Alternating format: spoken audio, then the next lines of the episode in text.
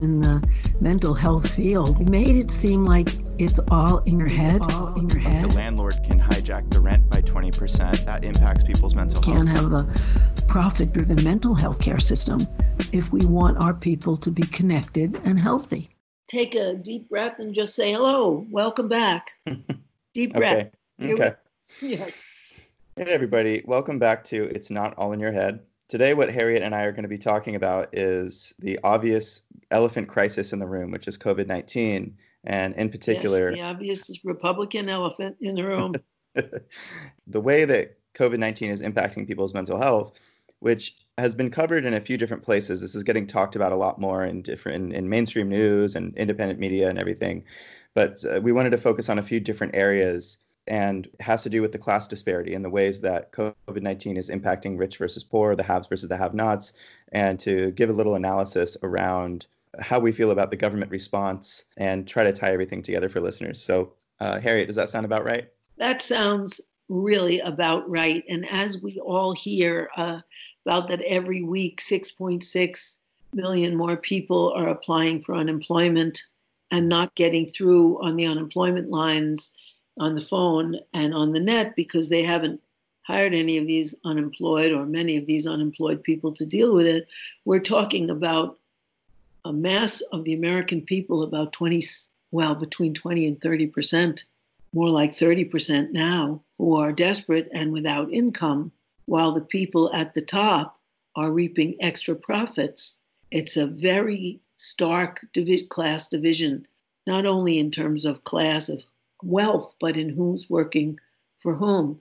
I think one of the most stark divisions, and I have to shut myself up after this, is in Jeff Bezos's factories where people are on strike because they don't have protective equipment and where there is the richest man in the world who suggests to his workers that if they get really sick, they only have two weeks leave and then they're fired.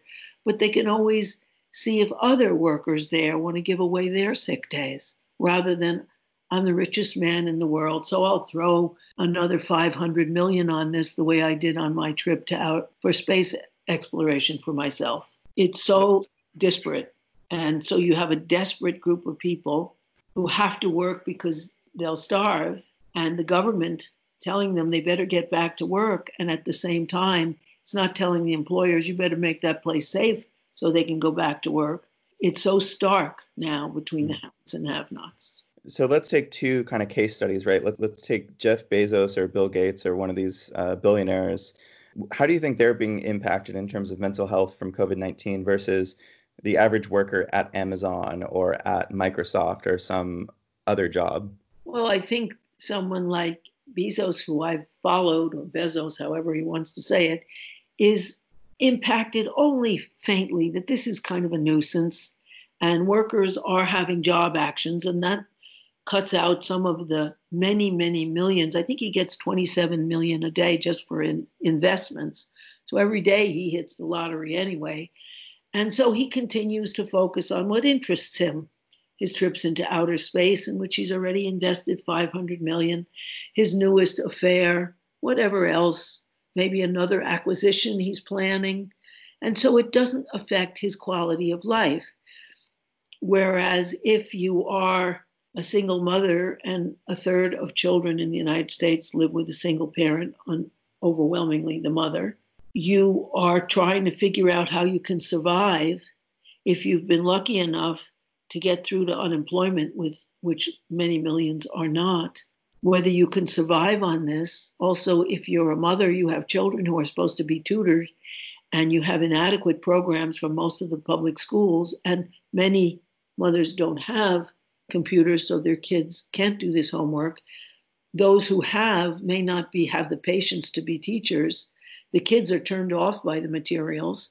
So mothers feel like bad mothers because they're threatened if your child doesn't submit the homework r- remotely every day of the week and it isn't adequate, your child will fail. So those mothers who are educated do the homework themselves and think, forget it. My kid hates this, I'll do it. But then their kids aren't prepared.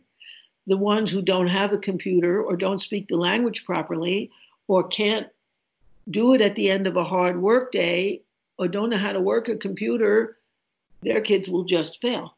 So that people are trapped in awful situations on a personal level, which makes them irritable, unhappy, depressed, angry, and being trapped at home may look like, oh, home sweet home.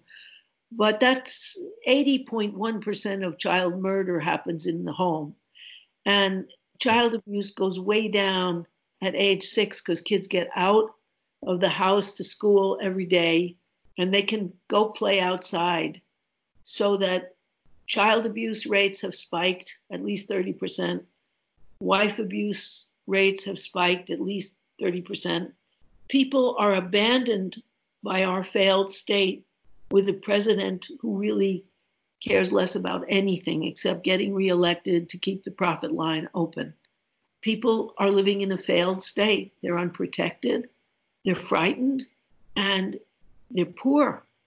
Um, every other developed country, even England, which is often not good on social services, gives their workers, any worker who's laid off because of COVID or cannot function because of COVID, is given 80% of their usual salary up to a certain amount because they know people have to survive. And if they want things to stay open, then there have to be workers there and there have to be people who can afford to buy things. In the United States, some people did get $1,200.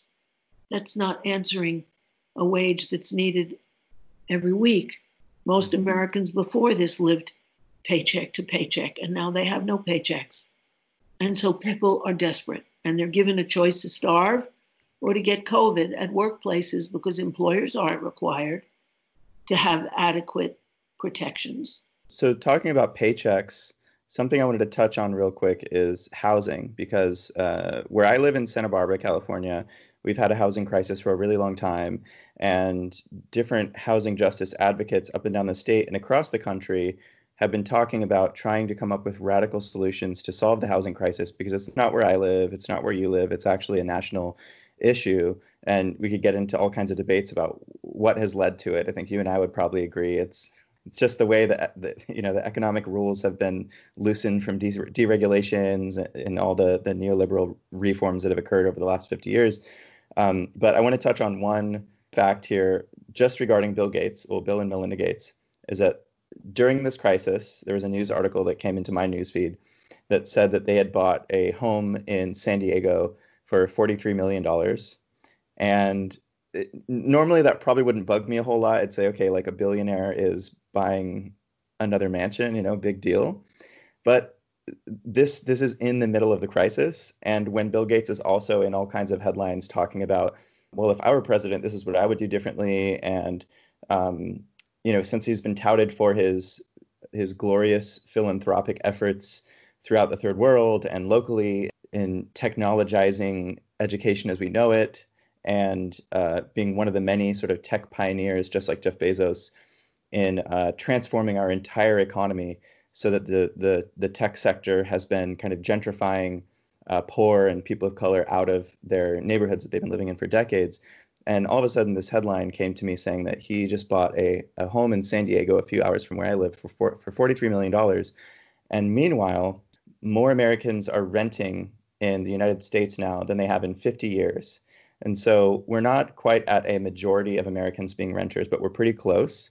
And so millions and millions and millions of Americans are are renters. They're working class people that, that live paycheck to paycheck and they rent from enormous property management companies that kind of see tenants as numbers on a spreadsheet and they they do whatever they can to suppress tenants' rights, to stop rent control laws from happening. Um, they they don't want to incentivize uh, collectively owned housing like community land trusts and housing co-ops and stuff like that they just want to make sure that housing, you know, and shelter is a basic human need. They want to make sure that it is a for-profit industry. And so while you have Bill Gates buying a new $43 million home, I have friends personally that are getting eviction notices, even though in the state of California that's illegal right now, and yet they're doing it anyway. And yes, Kushner is too. He's a big landlord. That's just what he's doing. Right. And so there are millions and millions of Americans right now that are so stressed out about whether or not they're going to be able to pay rent um, and it's it's funny that we're recording this on May 1st. This is May Day. This is International uh, Workers' Day. that um, that was born out of, from my understanding, Chicago and I think like 1886. Uh, you know, massive strikes, and this was uh, it was a working class movement that that tried to shine some light on the importance of um, you know workers of the world are the ones that kind of make the economy go around. It's not the it's not the one percent, even though they try to tout themselves as like, well, we're the job creators. Like the workers are the ones that actually produce the stuff we need in society. So on that very day, on May 1st, which is today, millions of Americans right now may not be able to pay rent because they lost their job because of COVID 19. There's no clear solution to the housing crisis right now. And before COVID, there already was a massive housing crisis that Trump and nobody before him had really been talking about and trying to address. And now it's it's made to be so extreme that it's hard to even conceptualize like how bad the problem is. Yes, I I think that also not only are people frightened that they'll lose a job they'll never get back, but they're also frightened that they'll lose their home and not for mm-hmm. nothing mm-hmm. because we don't have those guarantees. Kushner is a major landlord and is harassing his tenants. Even if people don't pay rent for a month, it'll be due the next month. And there is what there is that's happening in New York City and around the country is big housing complexes. People are getting together and having rent strikes, right. which are going to continue until COVID 19 is resolved. so that'll be quite a while. Mm-hmm. But we also have to look at what this means being unprotected in the world, what this means for all but the super wealthy whose money will protect them. Mm-hmm. It's you know, invested in gold and paintings and houses and whatever else in the United States, outside the United States, protected from taxes in the various tax shelters that the United States never interrupts. People are terrified, and they're not irrationally terrified. If they're terrified, it's not because it's all in their head. Right. Terrified for good reason because our society is failing to provide for its people. It's a failed state, and we have to face that.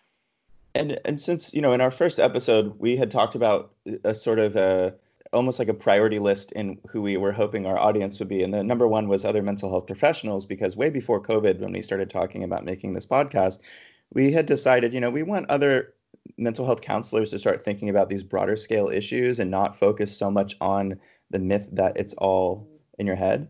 Uh, and that's why we named the podcast It's Not All in Your Head. So, something else I would like to emphasize is some of the more obvious things that we can say about the way COVID is impacting people's mental health in general. Like, if you just randomly selected an individual and you didn't look at things like how much money they make or um, how many apartment buildings they own or their, their, their race or gender or sexual orientation, if you don't look at any of that, the, the general obvious truth is that everybody's anxiety is way higher than it was. It doesn't really matter what you do for a living or who you are. Uh, there's pretty obvious reasons for that, but just to lay out a few of them, uncertainty causes anxiety. If you can't, if your routine is disrupted, you don't know what your routine is going to look like in a week from now or a month from now, uh, let alone the economic piece, where if you if you're if part if you're part of the working class and you don't know if you're going to keep your job, you don't know if you're going to keep a roof over your head, that's obviously going to cause anxiety. But then the sort of the domino effect of higher anxiety also goes along with potentially higher rates of substance abuse. And as Harriet mentioned earlier, uh, within your family, you might resort to using violence when you're really irritable, or if you're drinking more, you might get more violent. You might start yelling at or hitting your kids more, and all of that I'm, I'm trained in something called dialectical behavioral therapy, and we have these terms like emotion dysregulation. So as your emotion dysregulation goes up, your cognitive uh, dysregulation goes up. So you're not really thinking clearly. So now your judgment is kind of um, wearing down because your emotions are so high. So if you look at some of the um, mainstream news conversations about mental health right now, these are the kinds of things that they're emphasizing. It was either CNN or um, or ABC News or something like that uh, there was a, a, psychiatrist talking about the the general kind of anxiety and de- depression stuff that's getting stirred up for everyone, and they were advising that people try to FaceTime and Zoom and um, talk on the phone with their family and friends to stay connected. And I 100% agree with this. I think all of us staying as connected as we can is going to be the best way to mitigate against the the epidemic of mental health symptoms, quote unquote, that we're experiencing from this. But I want to emphasize too that so SAMHSA, which is the Substance Abuse and Mental Health Services Administration, has had their emotional distress hotline jump 891% during COVID. Wow. It's really, really impacting everyone. But the other thing to consider is to think about like who who is and isn't being impacted. Something that we don't talk about a whole lot is our um, undocumented worker population, of whom there are millions in the United States, and we rely on them for our uh, our produce, for uh, the construction industry. Um, a lot of the the women working in nail salons that are you know painting your nails and stuff. I mean, when when COVID ends and you go back to like going to nail salons, a lot of these folks are they they they came to America in extremely desperate situations. They're often fueled by um, imperial and colonial forces that go back decades and decades. And they came here for a better life. And because of the fact that they're undocumented, they're not getting stimulus checks. So, everyday people who are listening to this podcast may really find it relatable that oh, okay, everybody's really stressed out. Their anxiety is up. They're drinking too much all of a sudden, or they're feeling kind of depressed. There are some folks that literally aren't even getting stimulus checks. Wow, Bill Gates just bought a $43 million house. You know, these are the illustrations of the problem. And when people, you know, we have to remember two thirds of the fast food workers and minimum wage pay mm-hmm. workers are women, and 20% of them have dependent kids. So you're talking about people who are desperate, the most desperate being the undocumented who aren't even getting the meager benefits the United States is doling out. Right. But even if they're doling them out, there's no end in sight. There's a protocol that might make people feel safe. Mm-hmm. That is what they've done in all of the countries, most of the other countries in the developed world. We are the last, we are the worst on this. It's pretty simple they stockpiled supplies for pandemics. So the first thing they do is close their borders. The second thing they do is test everyone. The third thing they do is treat everyone. And we have not been tested. Mm-hmm. Only a little more than 2% of Americans have been tested, no less treated.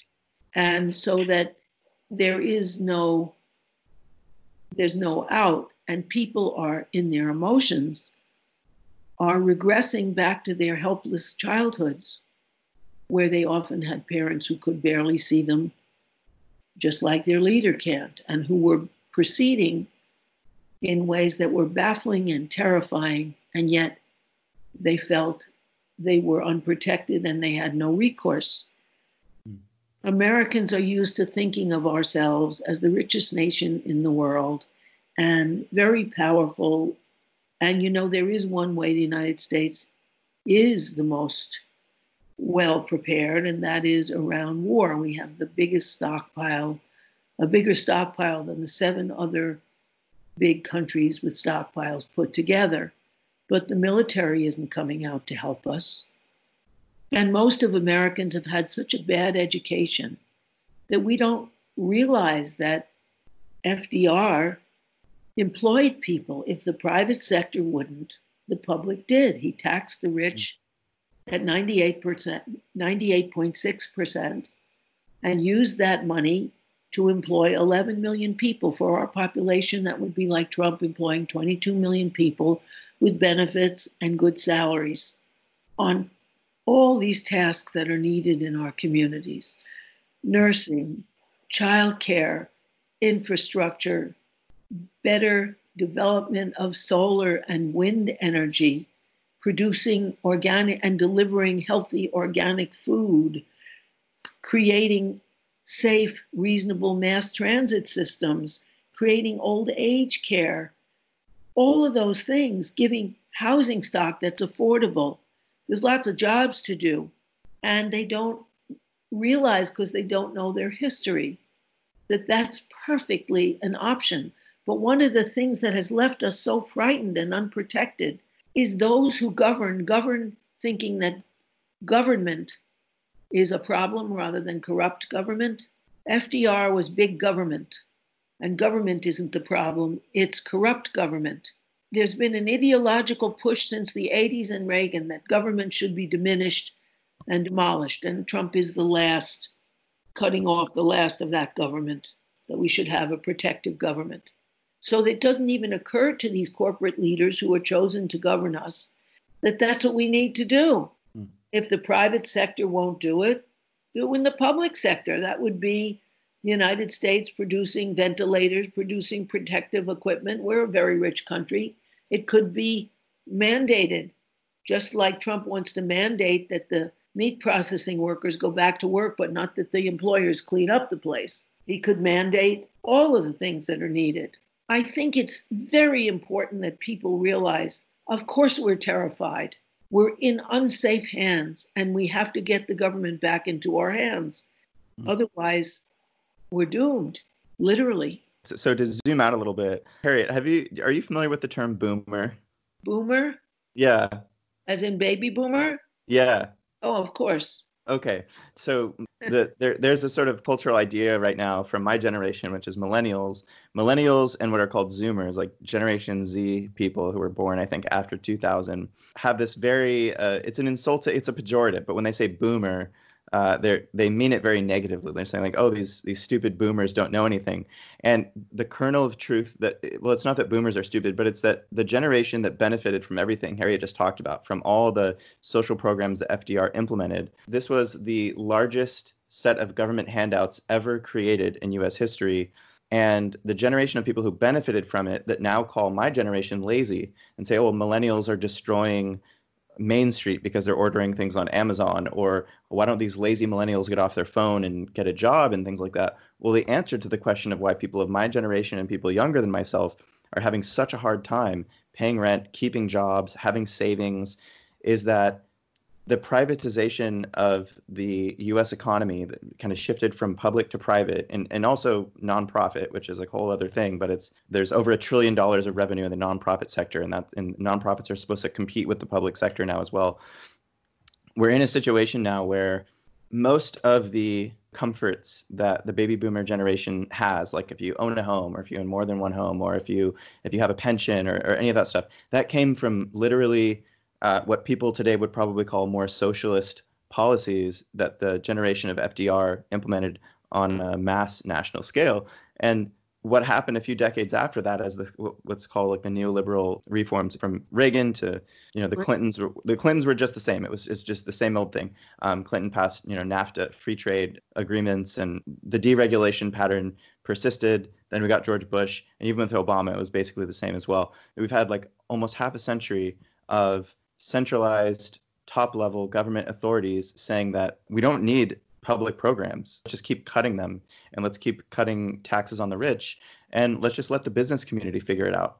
And so what we're dealing with at this point is since we've we've gutted every bit of social service emphasis within our economy to the point where it's all kind of a competitive, privatized, you know dog eat dog kind of framework we don't know how to think in terms of okay all hands on deck get everybody a mask get everybody a test get everybody the treatment just immediately. Stop don't argue about it don't think about it just do it right? The idea that was drilled into everybody's heads is stuff like well that's socialism or that's communism or something because government's bad government is communism. And so don't do that. Just um, bail out wall street and give a bunch of businesses billions of dollars and they'll figure out how to solve the problem I mean, it's literally the most idiotic idea you could imagine because businesses exist to accrue profit, which means trying to cut wages on their workers and invest more money into you know the stock market to to make more money. I mean that but we're kind of swimming around. It's almost like fish don't know water's wet. Like harriet said we haven't really been educated about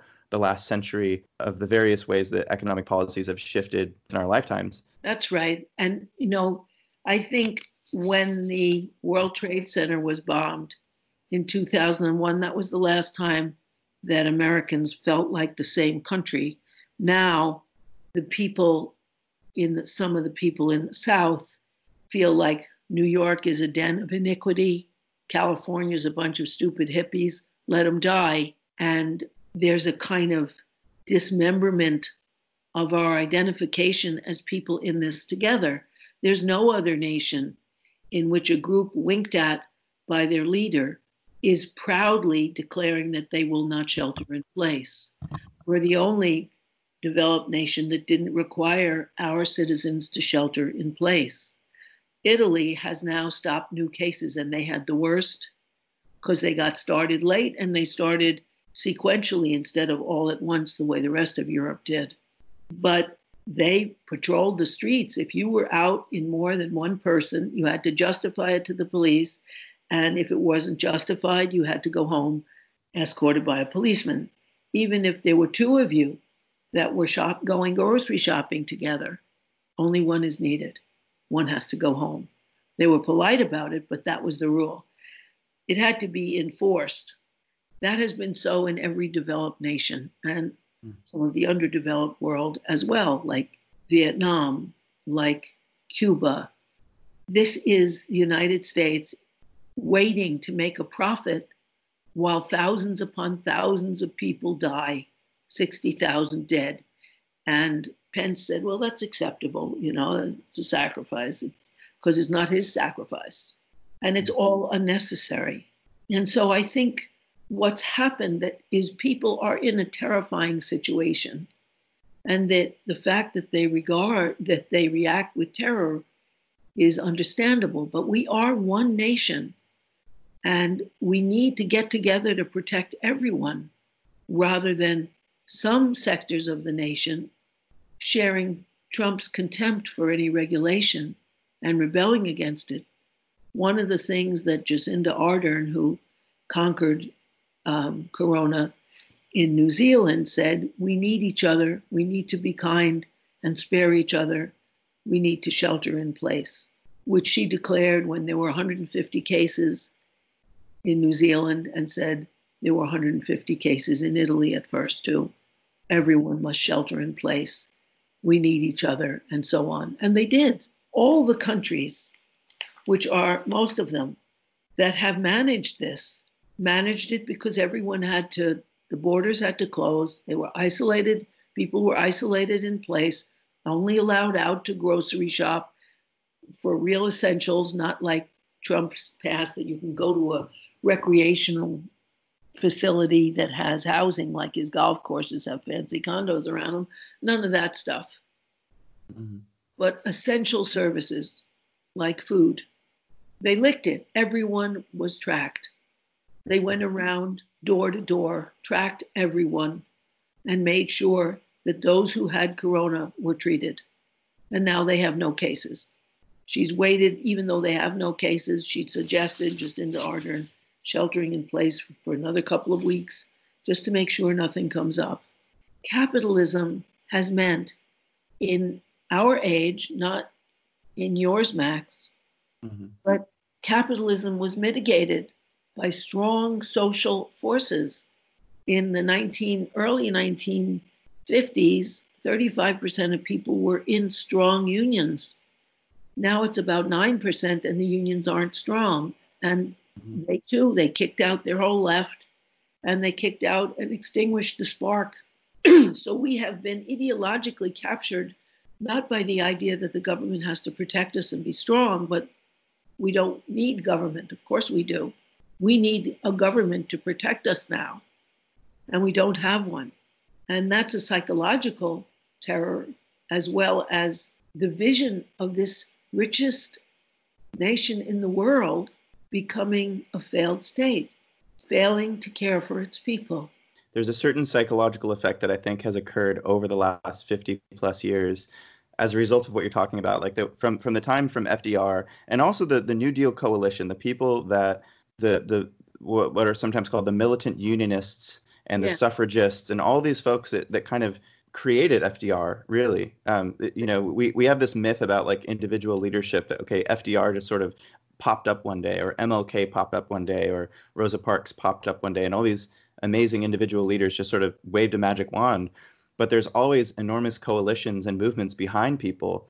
And the movements that, that got FDR to where he was, to where the most equity in the United States I mean, not perfectly. There was still a lot of racism and and obviously um, a lot of other problems like that. But in terms of economic disparity, it was the smallest during that time. You know, po- after the New Deal reforms were implemented for the next couple decades, if I'm remembering correctly, I think for yes. um, up until about the 70s, right, until kind of the, the neoliberal 70s, yeah. when they were able to export well-paid male, overwhelmingly male jobs.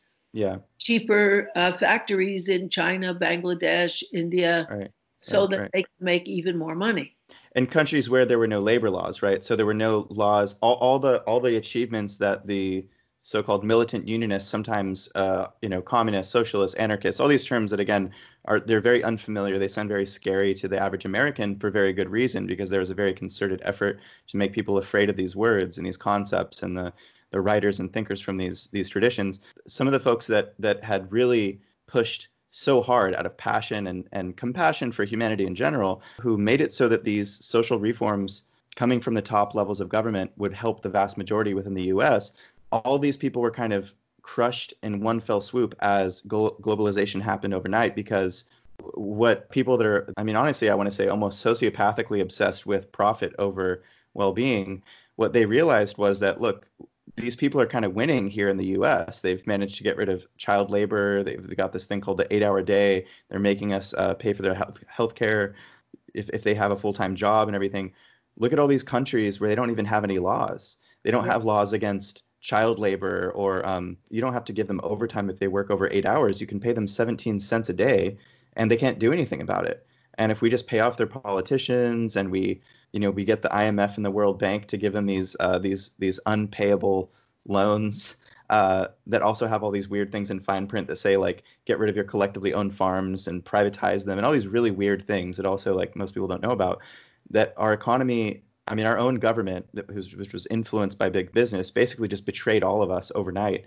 Again, this isn't really talked about in in history classes. I don't know if it's it's too too recent or it's just too painful. I think it's because who controls the textbooks? The textbook industry, right. client who's in the text, who writes textbooks. Each state mm-hmm. requires different things to be shut up.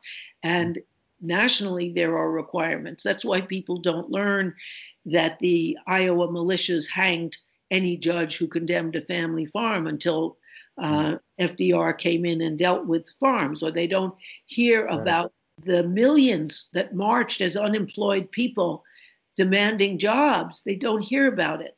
Our history is expunged. But in these other countries that have fared much better, they don't allow outsourcing. Mm. In um, the Scandinavian countries, which you know have done beautifully as far as stopping corona, mm-hmm. if you outsource a factory, you have to get everyone a, a, an equal job from your factory and you also have to, you cannot do it without conferring with the neighborhood representative that has to be on your board about the ecological problems that would follow and the other social problems that would follow. It's mm-hmm. in America dominated by the capitalist forces that only look at the cost to the capitalist in terms of profit, right. not social cost. If, if a factory moves away and that was the basic livelihood of the mass of people, and their dependents, oh my God, what is the social cost? What is the ecological cost then? Where are they dumping the waste? They did not allow outsourcing. That's mm-hmm. why they didn't suffer so much from it. I think we should have a whole episode on this, but the psychological effects that have occurred on a mass scale from sort of the purging of the, um, I guess, the more socialist oriented segments of society that once were this really kind of firebrand force that created massive change since that's basically been purged out of society for like 50 years this is something i come across a lot especially among therapists but just among lots of people i know which is that nobody really seems to know about like like how do you get organized you know? Like what's it like to be a part of a of a collective group where you you use deep direct democracy you make proposals you debate about the proposals you vote and you execute as a group right? And unions used to be exactly what those were.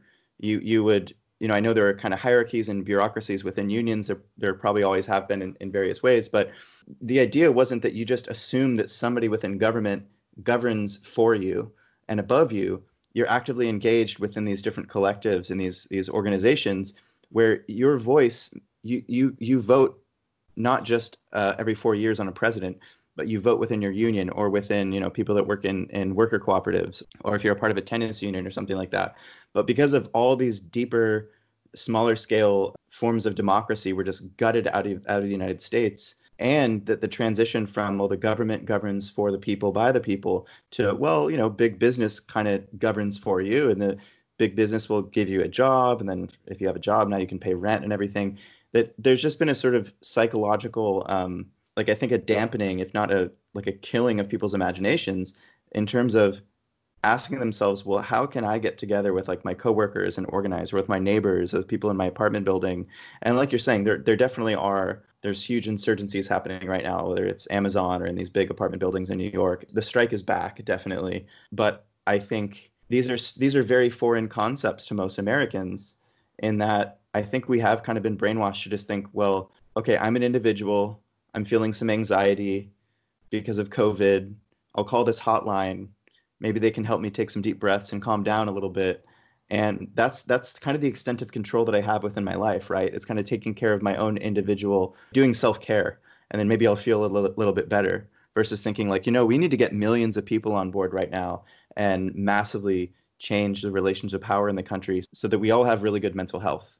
We should spend more time on that another time but I, I think that corona is exposing that fact that like you're saying everyone is feeling really hopeless and powerless and it's this sort of childhood regression phenomenon where everyone just feels like a, a five year old and they don't know what to do. Whereas I think 50 to 70 years ago, a lot of folks would say, well, you know, me and the union are going to go out there and we're going to go on a massive general strike until they do what, what we right. say. We don't have that anymore. You know, that spirit it has been kind no. of violent, violently pushed out of us, uh, unfortunately.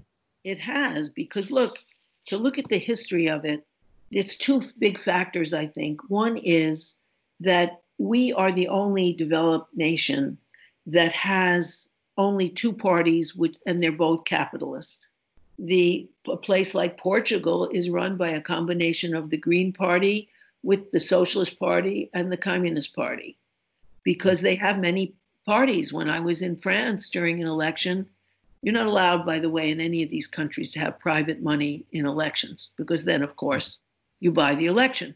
Mm-hmm. But when I was in France during an election, every candidate had a certain amount of time. So we saw the eight candidates from the eight parties talking about what they would do for the people. You're not allowed to have private money for your own ads. Mm-hmm. Television belongs to the government allocating equal amounts of time for all the candidates. So you can't buy an election. Plus, there's a real choice there's a choice between communism, between fascism, between socialism, between capitalism, and so on. So people want to vote and they want to participate because their vote actually does count. It isn't you vote for one amazingly rich or upwardly mobile corporate person or another, like you vote for a Bush billionaire mm-hmm. or you vote for a a Clinton who is an aspiring billionaire. you, you know, mm-hmm. we had a great thing in our Constitution in which there were some checks and balances of power, but there was no check and balance of money because so many of them were slave owners mm. with slaves. And mm-hmm. in even in our country, what we did beautifully is that we didn't compensate for the slave owners when we freed their slaves. We didn't hmm. give them the money for their lost property. We took the property. And wow. that, so in New England, when we first broke from England, we didn't say you're not a you're not a, our property. We're our property. No more. Mm. We're taking it back. But those revolutionary traditions were kind of broken after World War II, because during World War II, Uncle Joe Stalin was our biggest ally. They lost 30 million people and fought heroically in the Soviet Union. So that when the war ended, the cap- and FDR died, the capitalists began their revenge to take back the New Deal. Mm-hmm. And the first thing was to call the communist traitors. The second, the socialists were fellow travelers. The third is any other leftist was to be condemned. And business was to be praised to the skies as if all of them working for their own profit would save all of us. Mm-hmm. And I once heard that trickle down theory described as somebody, a rich guy, pees in his pants, a little bit that gets down into his shoe. That's the trickle down. You're making me laugh over here. Yeah, you have the waste product. that that sounds about right. Um, I'm thinking we're probably we probably got enough material for this here podcast. I think uh, so. And also, we want to encourage people. We loved your your notes to us, and if mm, you yeah. want to write to us, if you want us to, um, or don't mind if we mention, if you have a question, you don't mind if we address it on the air, then let us know that you don't mind. If you do mind, please let us know that you do mind, so we won't thank your contribution with lack of appreciation for your wishes. Yeah, please send us your emails. We've had, I think, three, maybe it's three or four since the first podcast. Uh, folks seem to to like it so far. Uh, if if you don't like it, also let us know. Uh, but we, yeah, like Harriet said, we we want to. Um, we're we're considering whether or not to like bring people onto the podcast at some point. Technologically, we're not sure how to do that yet. Um, but in terms of like actually reading and addressing, like answering questions you might have in an email, that'd be great. Just let us know beforehand because we don't want to. Um, we're not going to do it unless someone says it's okay to do that. We don't want to um, share people's names or stuff they're privately sending us. But uh, we've had some great questions. Uh, somebody from Sweden two people from the U.S. so far. Um, I think there was one more, but uh, yeah, the questions have been great. Thank you, everyone. And um, the email I think should be in the uh, the description wherever you're finding the podcast, whether it's on Anchor or Spotify or uh, Apple. I think we're on like eight different um, platforms right now, but uh, it's not all in your head. And then the word pod, P O D, at gmail.com. So it's not all in your head, pod at gmail.com. And without further ado, thank you. Thank you. Thank you. because okay. it's you we want to reach. So thank you.